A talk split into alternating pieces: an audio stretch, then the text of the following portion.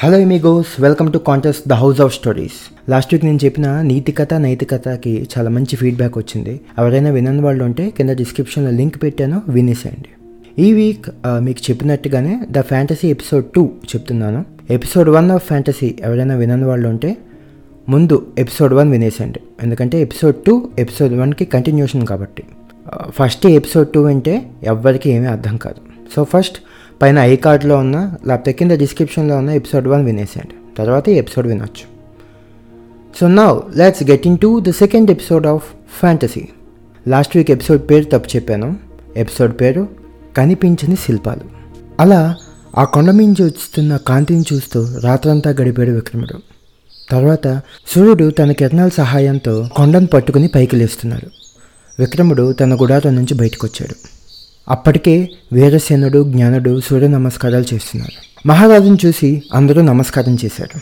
ఇంతలో మల్లుధర తన అంగరక్షకుడితో సహా వచ్చి విక్రముడికి నమస్కారం చేస్తూ దండాలు మహారాజా బస ఏర్పాట్లు బాగా జరిగాయా? పొద్దున్నే రమ్మని కబడి పంపారు. ఎందుకా అని అని అడిగాడు మల్లుదొర.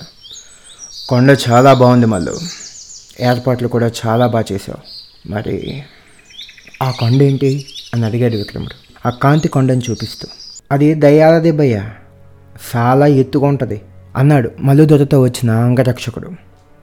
దయ్యాల కొట్ట అదేంటి అని అడిగాడు జ్ఞానుడు. అంటే ఆడ దయ్యాలని భూతాలని ఒకప్పుడు వదిలిచ్చేవాడటయ్యా ఇప్పటికే ఆడ దయ్యాలు భూతాలు విచ్చలవిడిగా సంచరిస్తాయని వాళ్ళు వీళ్ళు మాట్లాడుకుంటారు అని బదిలిచ్చాడు అంగరక్షకుడు. మరి అక్కడికి ఎలా వెళ్ళేది అని అడిగాడు విక్రముడు.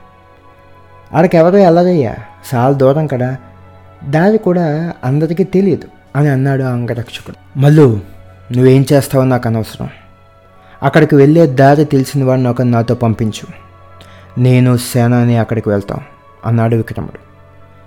కానీ మహారాజా అక్కడికి వెళ్దాం శ్రేయస్కరం కాదేమో అన్నాడు మల్లు. మేము మహారాజులం. ఆ కొండ కూడా మా సామ్రాజ్యంలో ఒక భాగం. నువ్వు పంపుతావా లేదా మా కోట నుంచి సైన్యాన్ని తెప్పించుకొని మమ్మల్ని వెళ్ళమంటావా? అని అడిగాడు విక్రముడు.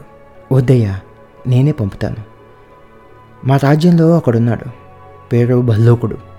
మా అడవిలో కల్లా చాలా బలం కలిగినవాడు. ఈ అడవిలో ప్రతి భాగం తెలిసినవాడు. ఆడిని మీతో పంపుతాను అన్నాడు మల్లు. సభాష్ త్వరగా పంపించు. రేయి కాకముందే మేము బయలుదేరుతాం అన్నాడు విక్రముడు. మల్లు దగ్గర వెళ్ళిపోయాక విక్రముడు జ్ఞానుడితో జ్ఞాన నువ్వు కోటకు వెళ్ళు. నేను సేనాని భల్లూకుడు అక్కడికి వెళ్తాం.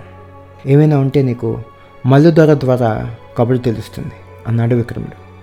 చిత్తవనగరు మీ గురించి మన రాజ్య ప్రజలు కోట ఎదురు చూస్తూ ఉంటాం అన్నాడు జ్ఞానుడు.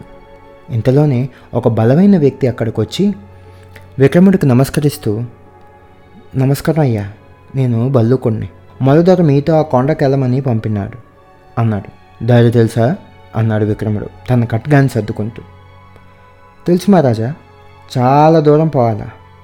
అంతా కాకుల దూరం కారడివి. చాలా జాగ్రత్తగా పోవాలా?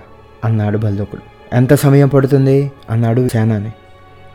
రెండు రైలు మూడు పగళ్ళు పట్టొచ్చయ్యా.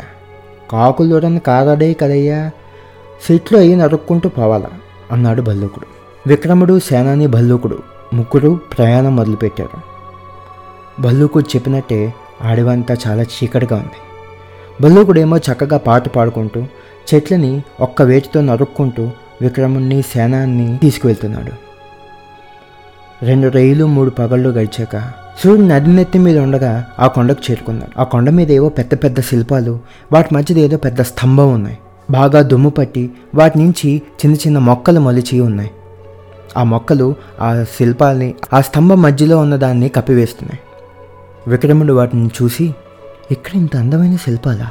భల్లూక ఆ చిన్న చిన్న మొక్కల్ని తొలగించు. ఆ శిల్పాల మధ్యలో ఉన్న స్తంభాల మీద కూడా ఉన్న చెట్లను తొలగించు. అవేమిటో నేను చూడాలి అన్నాడు మహారాజు. భల్లూకుడు సరే అని ఆ చెట్లని చిన్న చిన్న మొక్కల్ని తొలగించాడు. ఆ రెండు శిల్పాలు స్త్రీ శిల్పాలు.